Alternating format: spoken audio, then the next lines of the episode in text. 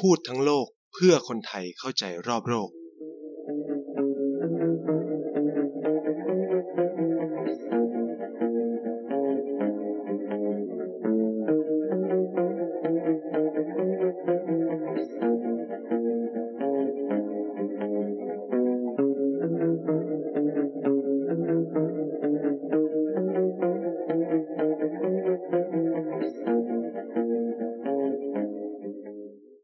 สวัสดีครับสวัสดีคุณผู้ฟังรายการพูดทั้งโลกทุกคนนะครับกลับมาพบกับ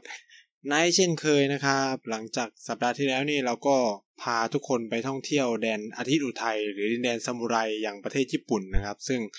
ก็มีแขกรับเชิญพิเศษนะครับนั่นคือเด็กชายกันแห่งรายการเด็กสร้างชาติเนาะ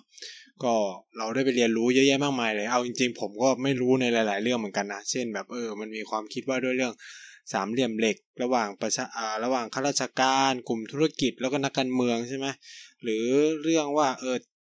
ญี่ปุ่นเนี่ยพัฒนาชาติตัวเองมายังไงนะครับสำหรับสัปดาห์นี้เราจะกลับมาที่ประเทศที่คิดว่ามีขนาดใหญ่ที่สุดในภูมิภาคเอเชียตะวันออกแล้วก็ว่าได้นั่นก็คือประเทศจีนนั่นเองนะครับคือต้องบอกงี้ว่าจีนอาจจะต้องพูดเยอะนิดหนึ่งเพราะว่ามันมีความเกี่ยวข้องกันในหลายๆมิติในเชิงประเด็นประวัติศาสตร์แค่เล่าประวัติศาสตร์จีนนี่ก็พูดตรงๆว่าอาจจะแบบเป็นหนึ่งรายการได้เลย เป็นหนึ่งรายการในการพูดได้เลยแต่ว่าเราก็จะพูดกันแบบย่นย่อเฉพาะผมก็จะเน้นพูดประวัติศาสตร์จีนในมิติที่คิดว่าคนไทยอาจจะไม่ค่อยรับรู้เท่าไหร่อะไรประมาณนี้ซึ่งวันนี้ก็ตามหัวข้อเลยนะครับเราจะมาคุยกันในยุคยุคหนึ่งที่ผมคิดว่ามันเป็นยุคที่สำคัญมากในในช่วงประวัติศาสตร์ของจีนแล้วก็ไม่ถูกพูดถึงเท่าไหร่ทั้งที่มันมีความสำคัญมากๆต่อการทำความเข้าใจจีนในปัจจุบันรวมถึงมันเป็นภาพสะท้อนของจีนในยุคอดีตด้วยนะครับนั่นก็คือยุคขุนพลนะครับเอ่อหลายคนเนี่ยอาจจะไม่ทราบว่าจีนเมื่อ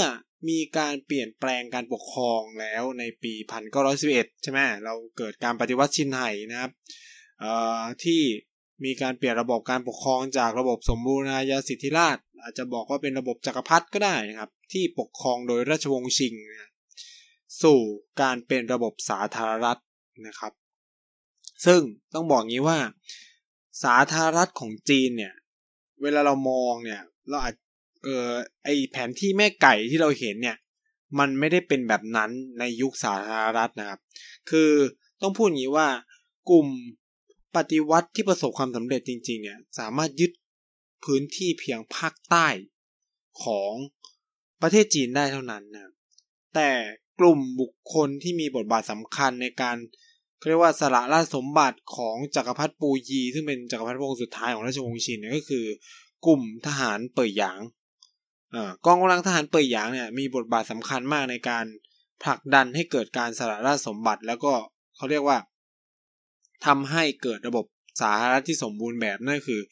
ฝ่ายเหนือกับฝ่ายใต้เนี่ยมาคุยกันนะครับแล้วก็ตั้งเป็นระบบสาธารณรัฐนะคือต้องบอกงี้ว่ากองทหารเป่ยหยางคืออะไรนะกองทหารเป่ยหยางเนี่ยคือกองทัพรูปแบบทันสมัยหรือสมัยใหม่ของราชวงศ์ชิงต้องพูดอย่างนี้คือหลังจากการพ่ายแพ้ในสงครามจีนญี่ปุ่นในครั้งแรกเนี่ยราชวงศ์ชิงก็ได้มองถึงปัญหาสำคัญนั่นคือกองทัพนะครับว่าจีนเนี่ยขาดกองทัพในรูปแบบสมัยใหม่หรือรูปแบบตะวันตกเนี่ยที่มีการเกณฑ์กันเป็นกินเงินเดือนหรือมีการใช้อาวุธทันสมัยเนี่ยซึ่งทำให้เขาไม่สามารถสู้ญี่ปุ่นได้ฉะนั้นเขาก็เลยตั้งกองกำลังที่เรียกว่ากองทหารเป่ยหยางขึ้นมาซึ่งมีการฝึกแบบทันสมัยสมัยใหม่นะครับมีการฝึกแบบยุโรปนะครับมีชุดยูนิฟอร์มที่แตกต่างไปจากอดีตมากมายฉะนั้นเนี่ยกองกองกำลังทหารเป่ยหยางซึ่งเป็นกองทัพที่มีบทบาทสำคัญมากๆของราชวงศ์ชิงยิ่งโดยเฉพาะที่มีการเกิดการปฏิวัติในยุคซินไห่เนี่ยในยุคการปฏิวัติปีซินไห่ปีหนึ่งพันเก้าร้อยสิบเอ็ดเนี่ยกองทหารเป่ยหยางซึ่งนับในเวลานั้นนำโดยหยวนซื่อไข่นะครับซึ่งเป็นแม่ทัพคุมกองทหารกลุ่มเนี่ยซึ่งเขาก็เรียกว่ามันเป็นเขาเนี่ยเป็นอาจารย์ใหญ่ด้วยของกลุ่มกองกำลังทหารเป่ยหยางเนี่ยก็ถูกเรียกให้ไปจัดการกับกลุ่ม กบฏที่เขาในเวลานั้นมองว่าเป็นกบฏนะต่อต้านราชวงศ์ชิงต้องการแยกต้องการเปลี่ยนระบบการปกครองเป็นสาธารณรัฐเนี่ยก็สั่งการให้มีการจัดการนะครับเอาจริงๆเนี่ยความเกี่ยวโยงสำคัญของการปฏิวัติซินไห่เนี่ยมันเป็นจุดเริ่มต้นก็คือที่เมืองอู่ฮั่นใช่ไหมคือเมืองอู่ฮั่นนี่มันมันมีความเกี่ยวโยงกันหลายๆเรื่องมากนะครับคือถ้าโควิดก็คือที่ก่อกำเนิดนะครับส่วนในในประวัติศาสตร์จีนเนี่ยอู่ฮั่นก็เป็นจุดกำเนิดของการปฏิวัตินะเพื่อเรียกร้องความเป็นประชาธิปไตยระบบสาธารณรัฐของของจีนด้วยอ่ะกองทหารเป่ยหยางก็ถูกส่งไปเพื่อจัดการนะครับต้องมองว่าอู่ฮั่นกับเป่ยจิงหรือปักกิ่งเนี่ยมันอยู่ไกลกันกันพอสมควรอะไรเงี้ยก็ส่งไปก็มีการสู้กันเป็นเวลานานสมควรแต่ว่าระบอบสาธารณรัฐเนี่ยหรือกลุ่มกลุ่มนิยมสาธารณรัฐเนี่ยก็ชนะในหลายพื้นที่นะครับแต่ต้องพูดอย่างนี้ว่ากองทหารเป่ยหยางเองเนี่ยก็ไม่ได้ถึงกับพ่ายแพ้นะก็แล้วก็มีกำลังมากพอสมควรแต่ว่าเหมือนกับว่าหยวนซื่อไข่หรืออะไรเงี้ยก็ถวายคำแนะนำต่อจักรพรรดิในเวลานั้นว่าเออก็ควรจะประนีประนอมกับพวกสาธารณรัฐไม่ควรจะสู้อะไรเงี้ยแล้วก็มีการเจรจากันนะครับระหว่างหยวนซื่อไข่กับผู้แทนของฝั่งสาธารณรัฐซึ่งในเวลานั้นเนี่ยก็มีซุนยัตเซนมีหลายคนนะครับที่ก็มาพูดคุยกันนะจนในที่สุดก็นำไปสู่การยอมให้จักรพรรดิก็คือตั้งระบบสาธารณรัฐแล้วก็มีการปลดราชสำนักออกไปนะครับคือมีการสละราชสมบัติเนาะแล้วก็มันใช้คำว่า addict กับผมก็ไม่ได้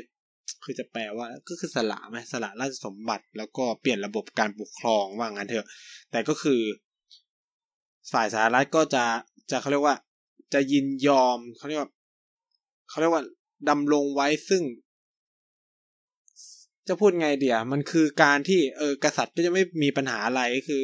สมบัติพัฒสารอะไรต่างๆเนี่ยก็ก็ยังยังสามารถมีถือครองได้เป็นปกติอะไรเงี้ยก็ไม่ได้ถึงกับฆ่ากันอะไรเงี้ยเพราะว่าถ้าใครดู The Last Emperor เนี่ยอันนี้ผมไม่รู้ว่าใน The Last Emperor มันจริงไม่จริงอะไรเงี้ยเราก็จะเห็นว่ามันมีการในมุมมองฝ่ายจักรพรรดิเขากลัวว่ามันจะเกิดประเด็นคล้ายๆกับฝรั่งเศสใช่ไหมที่มันมีการฆ่าองค์กษัตริย์ใช่ไหมมีการฆ่าจักรพรรดิด้วยการใช้กิโยตินอะไรเงี้ยแต่ปรากฏว่าเออการเจรจาของฝ่ายสาธารณรัฐแล้วก็อันนี้ก็คือจบลงด้วยการสละสมบัติแล้วก็ไปใช้ชีวิตเป็นคนรวยเป็นอีลีทไปพวกที่เป็นเชื้อพระวงศ์ราชวงศ์ชิงเนี่ยก็ไปเป็นอีลีทไปก็เป็นการกลับขึ้นมาของราชวงศ์ฮั่นก็พูดว่าคนฮั่นกลับขึ้นมามีอำนาจแล้วกันอะไรเงี้ยอ่ะก็ถือว่าเป็นจุดสิ้นสุดของกลุ่มราชวงศ์ชิงนะครับคือต้องพูดอย่างนี้ว่ามันมีสุภาษิตจีนนะถ้าใครดูหนังหรือซีรีส์ละครที่ที่คนในยุคเราหรือยุคผมเนี่ยก็น่าจะเกิดแล้วก็ดูทันก็คือเรื่องสามก๊กเขาจะมีคำโบราณที่ว่าสถานการณ์ในแผ่นดินนี้นะครับเมื่อแตกแยกมานานก็จักรวมสมานรวมสมานมานานก็จักแตกแยกนะครับก็คือนี่ก็อธิบายอธิบายปรากฏการณ์การล่มสลายของราชวงศ์ชิงเนี่ยราชวงศ์ชิงนี่ก็รวมแผ่นดินจีนมาได้เป็นเวลายาวนานมากนะครับทีนี้พอราชวงศ์ชิงล่มสลายเนี่ยมันก็นำมาสู่การแตกแยกครั้งใหญ่มากๆของของประเทศจีนแม้ว่าเราจะพูดกันว่าจีนเปลี่ยนระบบสู่ระบบสาธารณรัฐแล้วแต่ว่ามันก็มีความเป็นเหนือเป็นใต้นะครับเขาก็ยังต้องเจรจากันอยู่ว่าเออตกลงว่ายังไงสุดท้ายเนี่ยซุนยัตเซนก็คือตอนที่เขาบอกว่าคุณซุนเซนเป็นประธานาธิบดีคนแรกแต่จริงๆแล้วคุณซุนเซนเป็นประธานาธิบดีคนแรกของสาธารณรัฐฝั่งใต้นะก็คือตอนนั้นเขาใช้เมืองกวางตุ้งหรือกวางตงเนี่ยเป็นเป็นเบสเออเป็นเป็นแคปิตอลซิตี้ของของประเทศทางใต้นะครับในขณะที่ทางเหนือทั้งหมดเนี่ยมันถูกคุมโดยกองทหารเป่ยหยางแล้วก็มีหยวนซื่อไข่เป็นแกนนำนะครับเขาก็มีการคุยกันสุดท้ายก็ตกลงกันได้ว่าโอเคให้หยวนซื่อไข่ขึ้นเป็นประธานาธิบดีเป็นแรกของระบบสาธารณรัฐซึ่งก็คือจะปกครองทั้งจีนนะนะเออแต่ว่าก็คือมีระบบรัฐสภาเนี่ยอยู่ในพื้นที่ใดพื้นที่หนึ่งก็มีการคุยกันนะครับแต่ปัญหาก็คือว่าหยวนซื่อไข่เนี่ยก็เป็นบุคคลหนึ่งที่สุดท้ายใช้คำว่าเราอาจจะมองว่าเขาก็อาจจะแบบเหลิงในอำนาจนะก็พยายามสถาปนาตัวเองขึ้นมาเป็นจักรพรรดิอีกทีหนึ่งนะแต่ก็แต่มันก็ไม่ประสบความสำเร็จนะถ้าใครศึกษาประวัติศาสตร์จีนก็จะรู้กันว่าเขาก็ไม่ประสบความสำเร็จแล้วก็สูญเสียความนิยมในหมู่ ลูกศิษย์ลูกหารวมถึงนายพลในกองทหารเป่ยหยางไปเป็นจำนวนมากแต่จุดเปลี่ยนสำคัญจริงๆของประวัติศาสตร์จีนเนี่ยมันเกิดขึ้นหลังจากที่หยวนซื่อไข่ตายในปีหนึ่งพันเก้าร้อยสิบหกคือหลังจากที่แกตายปรากฏว่าแกไม่มีทายาททางการเมืองที่จริงจังอะไรเงี้ยคือในเวลานั้นมันก็มีการเลือกตั้งแต่มันเป็นเหมือนสภาตายางที่แบบไม่มีใครมีอำนาจอย่างถาวรจริงๆหรือแบบมันก็ไปทำไปเป็นพิธีสุดท้ายก็คือเลือกคนของกองทหารเป่ยหยางขึ้นมามีอำนาจเหมือนเดิมเลยมาเนี่ยซึ่งคนของระบอบสาธารณรัฐเนี่ยมันเขาก็ขึ้นมามีอำนาจในช่วงเวลาหนึ่งอะนะแต่ว่าก็สุดท้ายก็ถูกลอบสังหารไปบ้างถูกนู่นถูกนี่ตายก็ไม่มีอำนาจต้องใช้คำนี้สุดท้ายก็คือพอหยวนซื่อไข่ตายก็ไม่มีใครมีอำนาจที่แท้จริงกองทหารเป่ยหยางก็แตกสลายนะครับเราก็จะเรียกยุคนี้นะครับว่าเป็นยุคขุนพลหรือวอร์ลอร์ดนะครับในในจีนนะคือคือยุค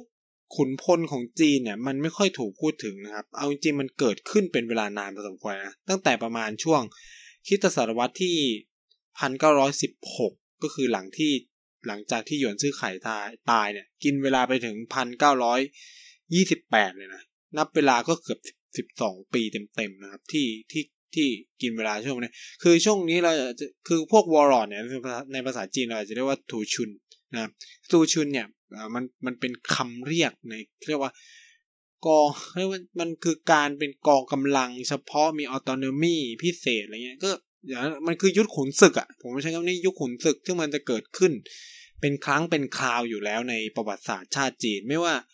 ก็จะอยู่ในยุคราชวงศ์ไหนเนี่ยมันก็จะมีวอร์ลอร์ดอยู่ตลอดเวลานะครับคือต้องพูดว่ากษัตริย์ไม่ได้มีอำนาจหรือจักรพรรดิเนี่ยไม่ได้มีอำนาจทั่วถึงทั้งหมดนะก็ต้องอาศัยพวกขุนศึกพวกเนี้ยในการบริหารปกครองประเทศแต่ว่าขุนศึกพวกนี้ก็จะยอมรับในอำนาจขององค์จักรพรรดิเช่นเดียวกันกับประวัติศาสตร์ชาติไทยนะครับก็คือกษัตริย์อยุธยาเข้าจริงเนี่ยก็ไม่ได้มีอำนาจมากมายขนาดนั้นนะครับแต่ว่าอาศัยว่าอ่ะเจ้า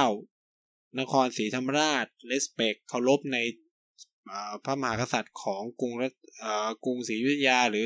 เจ้าเมืองพระพิษณุโลกนะยอมในยอมขึ้นตรงต่อกษัตริย์อยุธยาหรือเจ้าเมืองเชียงใหม่เนี่ยคือเขาไม่ได้มีอำนาจปกครองเต็มแต่เขาอาศัยว่าพวกเนี้ยคือยอมรับในตัวในตัวอำนาจของเขาอะไรประมาณนี้แต่ว่ายุควอร์ลอร์ดหรือขุนศึกในช่วงรีพับบิกเนี่ยมันมีความต่างคือมันไม่มีใครเป็นผู้นำเนาะมันก็เลยต่างคนต่างไปเป็นผู้นำมันเลยแตกเป็นเอ่อหลายกลุ่มหลายก้อนมากมายนะครับเราจะเรียกว่า faction หรือเป็นกลุ่มเป็นก้อนเป็นคลีกนะครับเป็นกวนต่างๆของขุนศึกในในยุคเวลาในยุคนั้นซึ่งมีหลายกลุ่มมากกินพื้นที่เกือบทั่วทั้งประเทศจีนนะครับในปัจจุบันอืมซึ่งเอาเข้าจริงแล้วเนี่ยกลุ่มการเมืองหรือกลุ่มขุนศึกใหญ่ๆอาจจะแบ่งได้เป็น สามถึงสี่ กลุ่มเท่านั้นนะก็คือจะมีกลุ่มอานหุยใช่ไหมมีกลุ่มเฝิงเทียนมีกลุ่มจื้อหลินจื้อหลีมีกลุ่มเอ่อก๊กปินตั๋งใช่ไหมมีกลุ่มยุนนานนะครับหรือมีกลุ่มซานซีอะไรเงี้ยก็ว่ากันไปนะคือกลุ่มพวกนี้ก็จะเป็นกลุ่มกวนของขุนศึกที่เป็นพันธมิตรกันไปมานะครับเพื่อช่วยกันดูแลพื้นที่นั่นเองเนาะต้องพูดอย่างนี้ว่าหลังจากที่หยวนซื่อไข่ตายเนี่ยคืออย่างที่เอ่อนายก็เล่าไปบ้างบางส่วนก็คือก๊กปินตั๋งเนี่ยหรือพรรคชาตินิยมจีนที่ก่อตั้งโดยซุนยัตเซนแล้วก็เป็นกลุ่มที่เรียกร้องระบบประชาธิปไตยเนี่ยก็มีอำนาจอยู่ในพื้นที่เพียงแค่ในกวางตุ้งเท่านั้นเองนะครับแล้วก็มีการตั้งรัฐบาลของตัวเองอยู่ในกวางตุ้งมีอาณาเขตเล็กมากต้องใช้คำนี้ว่าเล็กมากๆไม่ได้แบบยิ่งใหญ่อย่างที่เราคิดว่าเออพอมันเปลี่ยนเป็นรีพับบิกแล้วก๊กมินตั๋งซุนยัตเซนปกครองประเทศจีนมันไม่ได้เป็นภาพอย่างนั้นนะมันมันไม่ใช่เลยนะครับ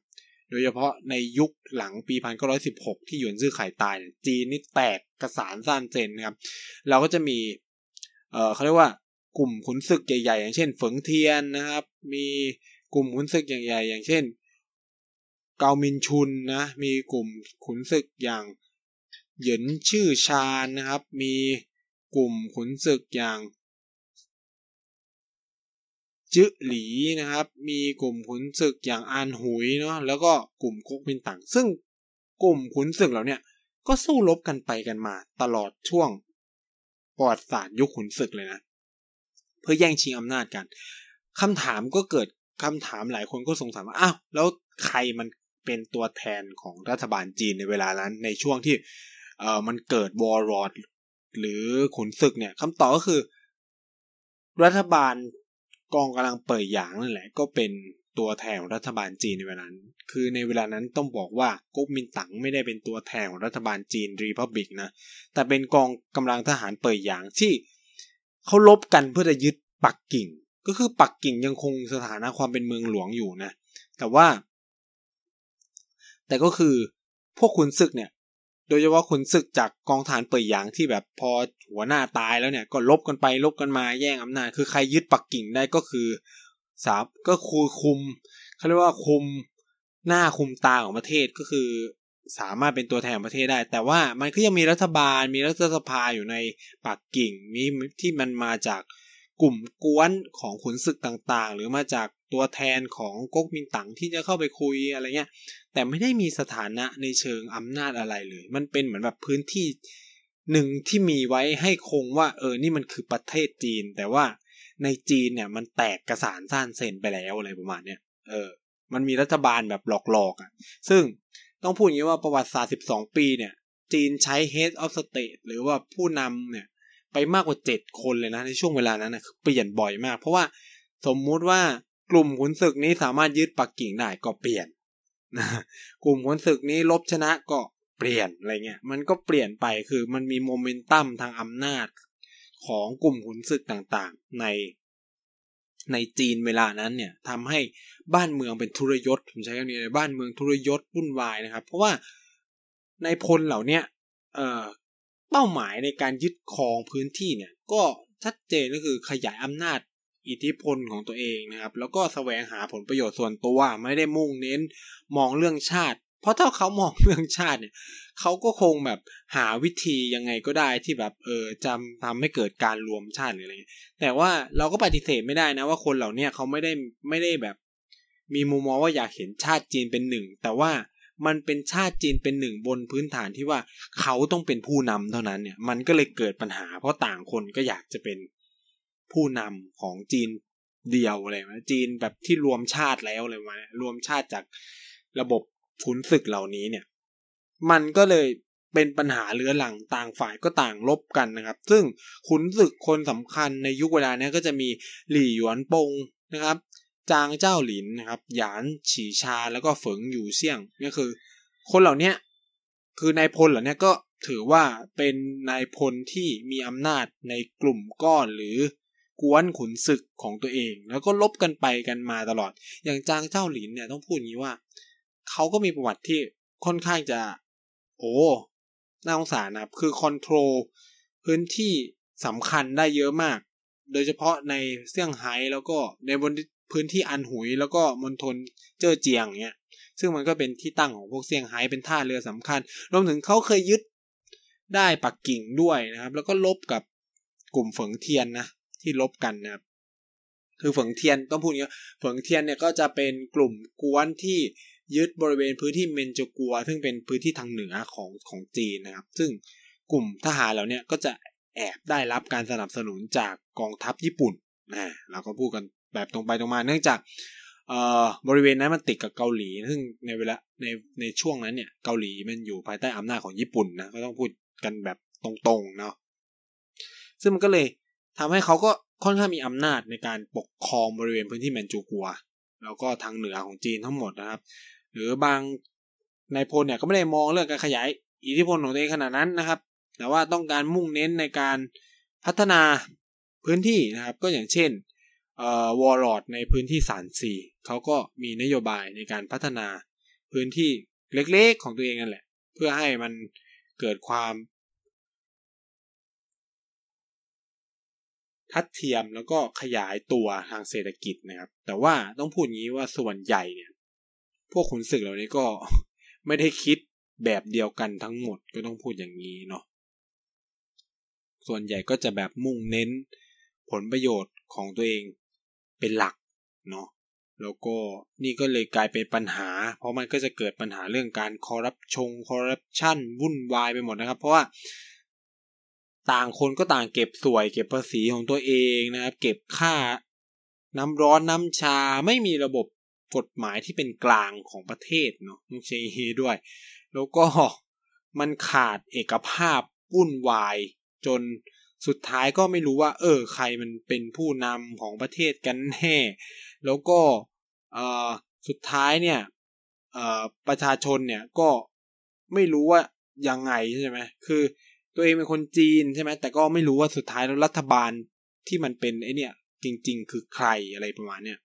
ยุคขุนศึกมันจะเป็นยุคยุคหนึ่งที่เกิดความวุ่นวายที่สุดในในจักรวรรดิจีนในยุคสหรัฐเหมือน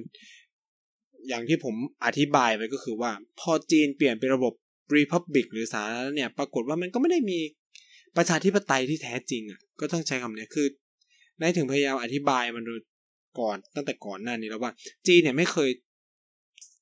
ขยับเข้าไปใกล้ความเป็นประชาธิปไตยแบบแท้จริงบนพื้นฐานของแผนที่อีเมไก่นี่เลยนะเออต้องพูดงี้เพราะพอมันจะเป็นประชาธิปไตยก็เนี่ยมันก็เจอปัญหาเรื่องขุนศึกใช่ไหมพอพอยุคที่ก๊กมินตั๋งสามารถเริ่มรวมแผ่นดินได้สำเร็จก็เจอปัญหาซีวิลวอร์ภายในประเทศระหว่างพรรคชาตินิยมกับพรรคคอมมิวนิสต์นะมันก็เลยเกิดความวุ่นวายในประเทศแล้วก็จีนก็เลยไม่ได้สัมผัสความเป็นประชาธิปไตยแบบแท้จริงเลยนะครับคำถามสำคัญก็เกิดขึ้นว่าแล้วไอ้ยุคขุนศึกเนี่ยมันกินเวลาไปถึงนานแค่ไหนคำตอบก็คือถึงแค่ประมาณปีหนึ่งพันเก้าร้อยยี่สิบเจ็ดนะครับซึ่งช่วงนั้นเนี่ยมันเป็นช่วงที่พรรคก๊กมินตั๋งเนี่ยที่ยึดครองบริเวณพื้นที่กวางตงเนี่ยก็เริ่มขยายขอบเขตพันธมิตรของตัวเองที่ทางทหารนะไม่ว่าจะเป็นการเข้าไปร่วมมือกับกลุ่มขุนศึกในบริเวณพื้นที่ยุนนานในซื้อฉวนอะไรเงี้ยเพื่อผนึกกำลังการเข้ายึดอ่าบริเวณพื้นที่ต่างๆของขุนศึกบางขุนศึกบางคนก็ยอมเซ็นสนธิสัญญาสงบศึกแล้วก็รวมเป็นหนึ่งกับกับอ่าจีนคณะชาติหรือก๊กมินตั๋งอ่ะนะแล้วก็บางส่วนก็มีการลบกันแล้วก็มีการจับกุมกันนู่นนี่นั่นนะครับบางคนเนี่ยถึงขนาดที่ว่าอ่าผู้นำเขาเรียกว่าผู้นำกลุ่มกวนขุนศึกบางคนเนี่ยถึงขนาดโดนจับใช่ไหมแล้วด้วยความคับแค้นหรืออะไรไม่รู้ของเจียงไคเชกในเวลานั้นเนี่ยก็ถึงขนาดตอนที่ประเทศ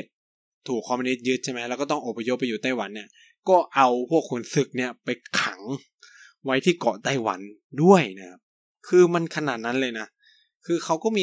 เขาก็มีความแค้นกันในหมู่ขุนศึกด้วยก็ต้องพูดอย่างนี้แล้วก็คือขุนศึกมันก็จะร่วมยกกันนะครับเจียงไคเชกเนี่ยก็จะเป็นคนที่สืบทอดอำอำนาจของพรรคก๊กมินตั๋งต่อจากต่อจากอ่าอ่าซุนยัตเซนด้วยหรือซุน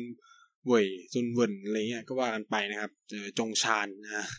คุณจงชานนะครับคือในคือผมก็จะแอบงงๆนิดนึงนะเออคือซุนยัตเซนเนี่ยเราก็จะเข้าใจเรียกว่าซุนยัตเซนอะไรอย่างงี้ใช่ไหมเออผมบางทีก็จะงงกับภาษาจีนนิดนึงเนาะอย่างเช่นนะครับอ่ามันจะมีมหาลัยที่ชื่อว่าซุนยัตเซนยูนิเวอร์ซิตี้ใช่ไหมก็คืออยู่ที่กวางตุ้งก็คือกวางตงคือผมงงว่าต้องเรียกกวางตุ้งหรือกวางตงนะเออถ้าใครแบบรู้จีนก็ช่วยบอกว่าสุดท้ายแล้วมันต้องเรียกไงหรือเรียกได้ทั้งสองอันนะคือผมว่ากวางตุ้งอาจจะเป็นสำเนียงกวางตุ้งใช่ไหมมันก็เลยเรียกว่ากวางตุ้งแต่ในภาษาอังกฤษมันเขียนว่ากวางตงกวางตงอ่ะ D O N G อะไรเงี้ยเออซึ่งมหาลัยเนี่ยอยู่ที่กวางโจแอบอีกวางโจก็มีปัญหานะบางคนก็เรียกกวางเจาบางคนก็เรียกกวางโจผมก็ไม่รู้ว่าต้องเรียกอะไรก็เบสว่าผมเรียกว่ากวางโจแล้วกันนะคือซุนยัตเซนยูนิเวอร์ซิตี้เนี่ยอยู่ที่กวางโจนะครับแต่ว่าในภาษาจีนเนี่ยเขาไม่เขียนว่าซุนยัตเซน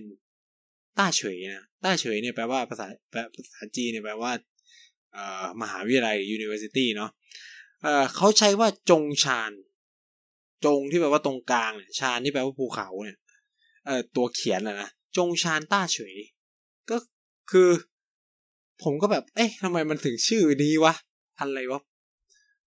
ทำไมถึงคือผมก็งงมันก็ไปเปิดปรากฏว่าเหมือนเขามันเป็นชื่อรองของซุนยัตเซนนะครับว่าเขาเรียกกันว่าจงชานมันหรือมันเป็นนามปากกาหรือสักอย่างเนี่ยก็จะได้ว่าจงชานเออถ้าใครมีความรู้มากกว่าผมนะครับก็ เขียนบอกกันได้ใน Twitter นะครับผมก็อยากได้ความรู้ตรงนี้เหมือนกันก็ไม่ได้ศึกษาลึกมากขนาดนั้นเนาะในในเชิงหลักภาษาจีนหรืออะไรเงี้ยหรือที่เขาทำไมเขาถึงใช้แบบนี้อะไรเงี้ยนะครับก็ก็จะใช้จงชานจ้าเฉยเนาะเราก็จะแบบเอองงงนิดนึงคือเนี่ยมันก็จะแบบบางทีในภาษาจีนเขียนไปแบบนึงภาษาอังกฤษเขียนแบบนึงอีกนะเราก็ไม่รู้ว่าเออว่าว่าสุดท้ายเราก็ต้องใช้อีตัวไหนกันแน่อะไรเงี้ยบางทีชื่อในจีนก็จะไม่เหมือนชื่อกับภาษาอังกฤษอะไรเงี้ยครับก็ก็ต้องทำทำใจนิดนึงแต่ผมเนี่ยเวลาพูดก็จะเบสบนฐานของภาษาอังกฤษเนาะเพราะเพราะว่ายังไม่ได้ลึกซึ้งกับการเรียนภาษาจีนขนาดนั้นแล้วก็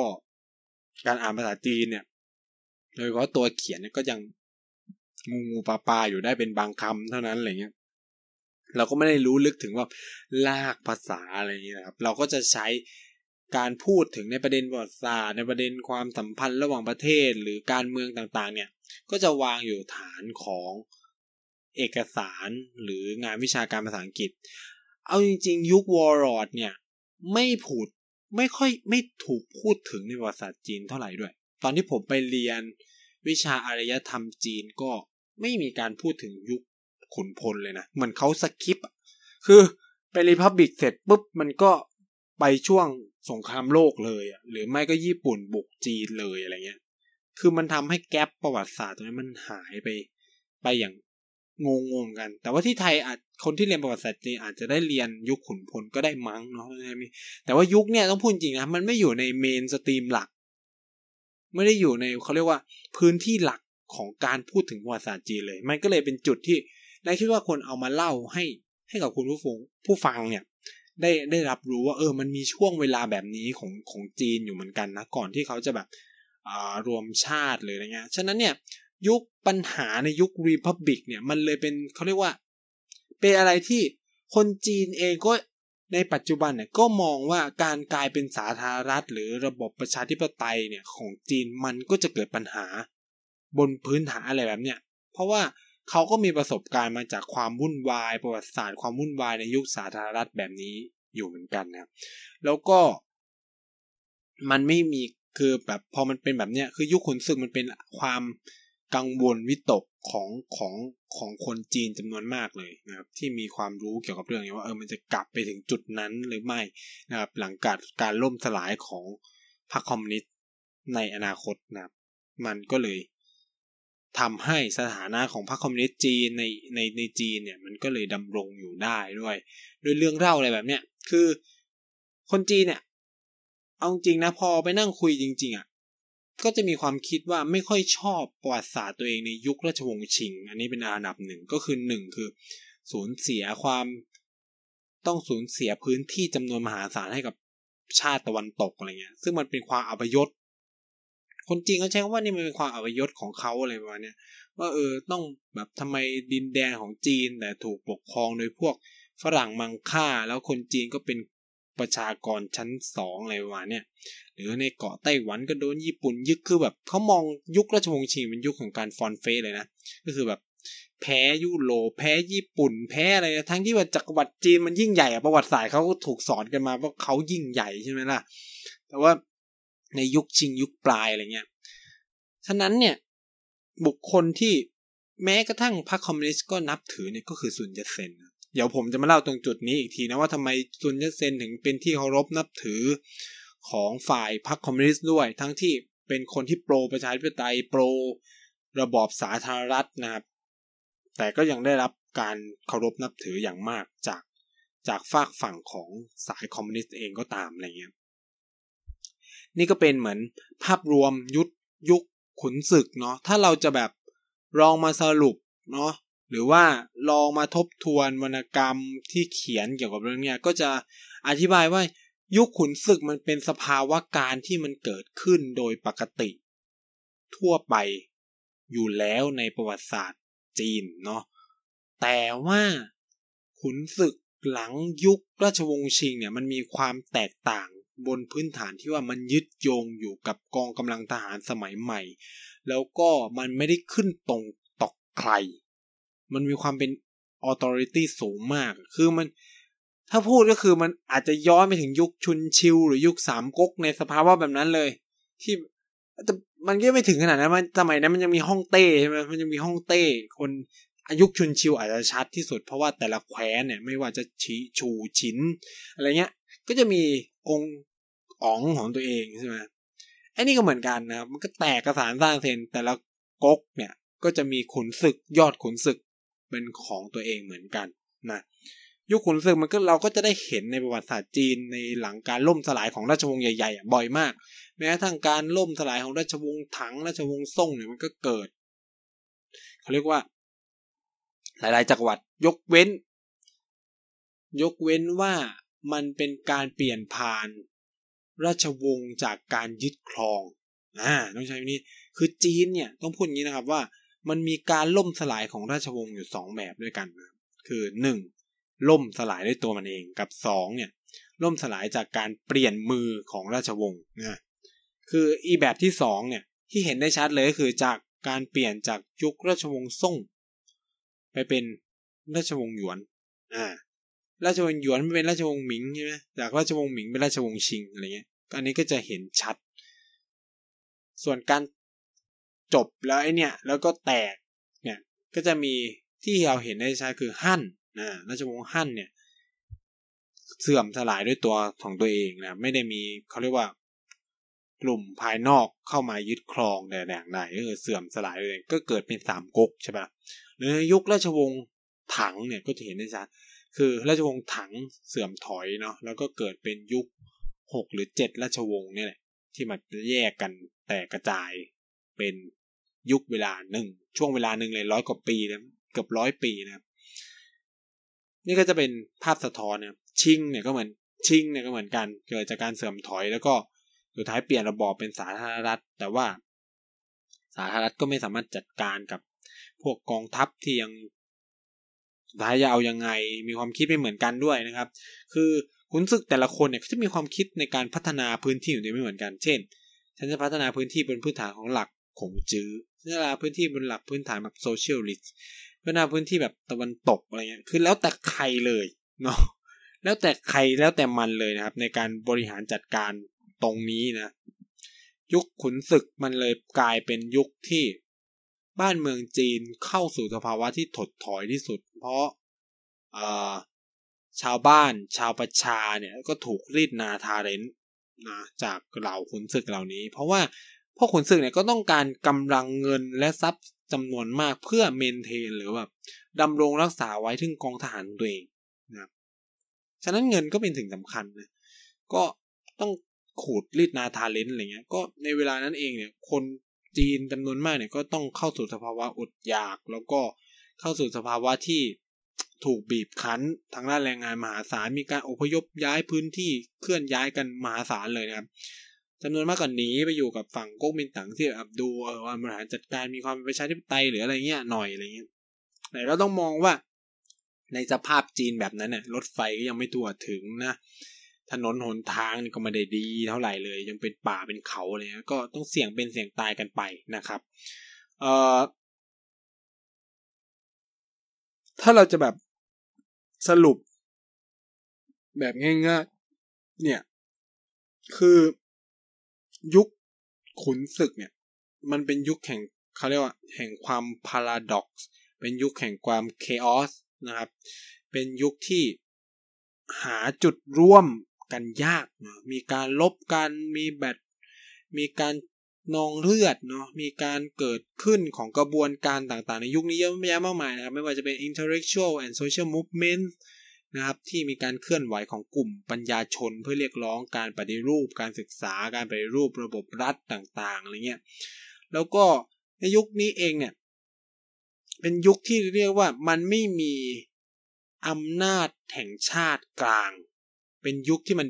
ดิสอินทิเกรตหรือเป็นยุคที่มันมีการกระจัดกระจายของอำนาจไปทั่วทุกหัวระแหงนะครับเอ่อถ้าพูดง่ายๆคือมันเป็นยุคแห่งจิ๊กซอว์นะคือแต่ละพื้นที่ก็จะมีอำนาจเป็นขั้วแล้วก็มากอบประกอบเป็นเนี่ยเรียกว่าจีนอะไรเงี้ยเอ่อแล้วนี่ก็จะเป็นภาพที่เราปรากฏนะครับยุคประวัติศาสตร์ของของยุคขุนพลเนี่ยก็จะฉายออกมาตั้งแต่หลังจากการตายแล้วก็หมดอำนาจไปของหยวนซื่อไข่นะ แล้วก็มันถูกแบ่งแยกจนกระทั่ง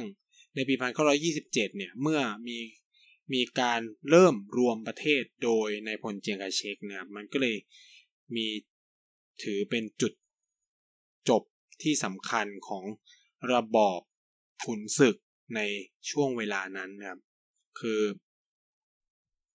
หากจะถามว่าปัจจัยอะไรที่ทำให้เกิดยุคขุนศึกก็พูดง่ายๆคือแผ่นดินจีนมันใหญ่มาก population มันสูงนะครับ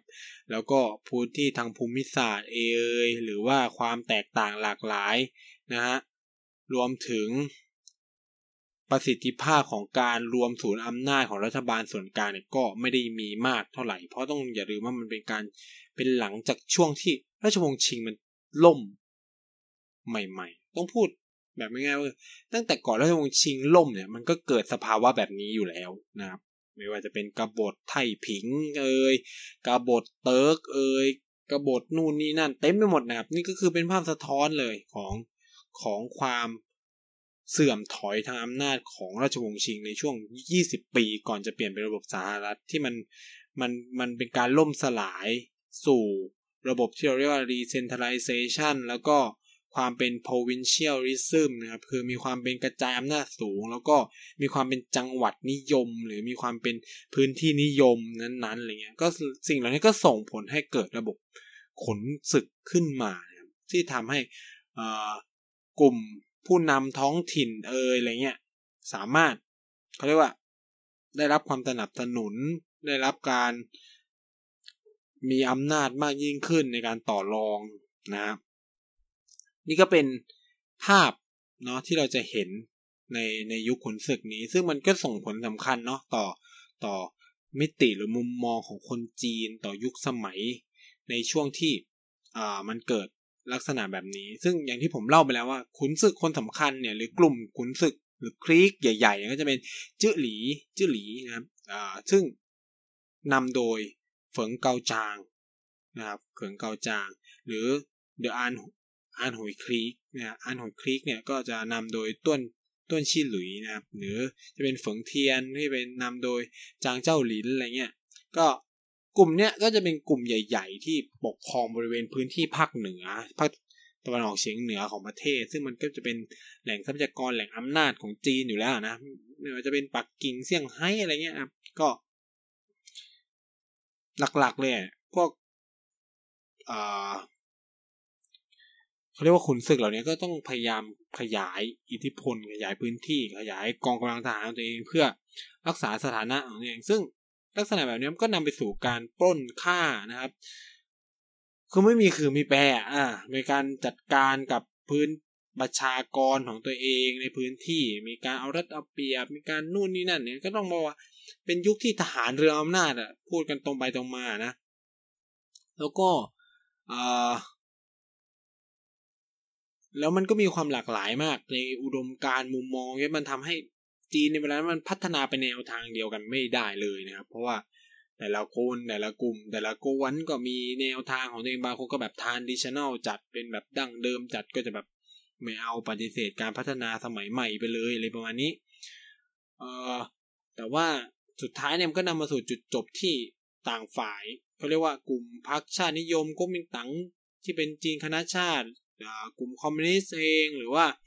กลุ่มเขาเรียกว่ากลุ่มที่ต้องการเห็นจีนเป็นแผ่นดินเดียวเนี่ยก็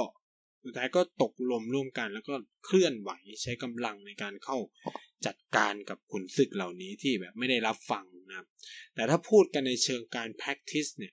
คือในเชิงการกฎหมายเนี่ยก็อาจจะบอกว่าหรือในมุมมองทางกฎหมายก็อาจจะมองว่าขุนศึกมันจบลงในปีหนึ่งพันเก้าร้อยยี่สิบเจ็ดใช่ไหมแต่ว่าในเชิงปฏิบัติเนี่ยพวกขุนศึกเหล่านี้ก็ยังคงบางคนก็คือถึงแม้เซ็นสนธิสัญญายอมรวมประเทศใช่ไหมแต่ก็ยังคงมีอำนาจเหนือพื้นที่ตรงนั้นอยู่จนกระทั่งพรรคคอมมิวนิสต์สามารถรวมจีนได้สำเร็จแล้วก็ขับไล่จีนคณะชาติออกไปได้เนี่ยในปีหนึ่งพันเก้าร้อยห้าสิบเนี่ยก็ถือว่าเป็นจุดจบเลยนะจุดจบจริงๆของพวกขุนศึกเหล่านี้แล้วก็ตามอายุตามยุคสมัยด้วยนะครับนี่ก็ถือเป็นประวัติศาสตร์เนาะประวัติศาสตร์ของจีนในยุคขุนพลนั่นเองนะครับซึ่งในอาทิตย์ ถัดไปเนี่ยไนท์จะมาเล่าเรื่องอะไรเกี่ยวกับจีนนะก็ต้องรอติดตามรับฟังกันด้วยนะครับว่าเราจะคุยอะไรกันสำหรับสัปดาห์นี้เนี่ยไนท์ก็ต้องขอฝากรายการพูดทั้งโลกไว้ด้วยนะครับทุกวันเสาร์เราจะมาพบกันนะครับแล้วก็ติดฝากติดตามรายการของ ที พี ดี Podcast ทุกๆรายการเลยไม่ว่าจะเป็น Back to the Future วันจันทร์เนาะเรียบค่าย Podcast ทุกๆวันสัปดาห์ที่หนึ่งสัปดาห์ที่สามของเดือนนะครับแล้วก็วันพฤหัสเรามีเกียร์กายก็สิบนะครับมีอันนี้มีทุกวันเลยนะครับแล้วก็วันเสาร์มีพูดทั้งโลกนะวันอาทิตย์เนี่ยเราก็มีวันทุกสัปดาห์ที่หนึ่งกับสามมีเด็กสร้างชาติก็ฝากติดตามด้วยแล้วก็ ที พี ดี เนี่ยกำลังจะมีน่าจะมีเว็บไซต์แล้วแหละเอ่อชื่อ ที พี ดี เพจ ดอท ซี โอ นะครับลองไปติดตามกันได้เราก็จะมีการเขียนบทความเลยแล้วนายก็จะมีโอกาสได้เขียนในคอลัมน์ของพูดทั้งโลกด้วยนะครับว่าเราจะเขียนในมุมมองเรื่องความเปลี่ยนแปลงของโลกใบนี้ลงไปด้วยเหมือนกันแล้วก็จะไม่ได้มีแค่เรื่องเสียงอย่างเดียวละก็จะมีการเขียนด้วยนะครับถ้าใครแบบมีปัญหากับ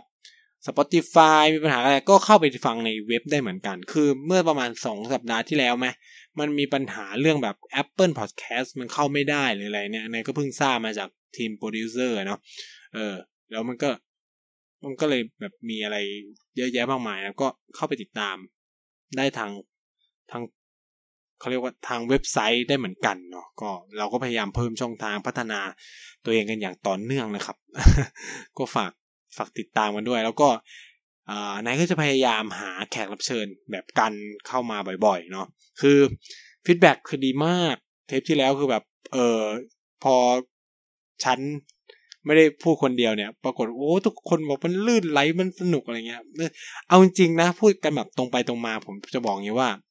คอนเซปต์ของพูดทั้งโลกมันคือคอนเซปต์ที่ผมจะชวนคนนู้นคนนี้มาคุยนั่นแหละแต่ปัญหาคือตอนที่ผมเนี่ยโพสหรือแบบคุยกับอาจารย์เด่นเนาะซึ่งก็เป็นบอสใหญ่ของ ที พี ดี เราเนี่ยก็เราก็คุยกันเสร็จนี้ซึ่งประมาณเดือนกุมภาตอนนั้นคือโควิดยังไม่ระบาดนะครับ ปรากฏว่าโควิดระบาดแต่ว่ารายการออนไปแล้วหนึ่งตอนผมก็แบบชิบหายละ ฉันจะทำยังไงก็เลยแล้วก็ต้องพูดคนเดียวอ่ะแล้วก็เดี๋ยวก็จะหาวิธีคิดว่า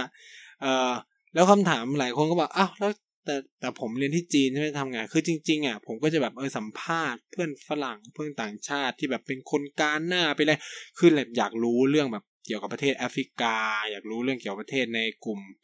เอ่อตะวันเอเชียตะวันตกเนาะหรือพวกแบบซาอุดีอาระเบียอะไรเงี้ยคือแกก็ถามคุยกันเป็นภาษาอังกฤษนั่นแหละเดี๋ยวผมก็จะมาแปล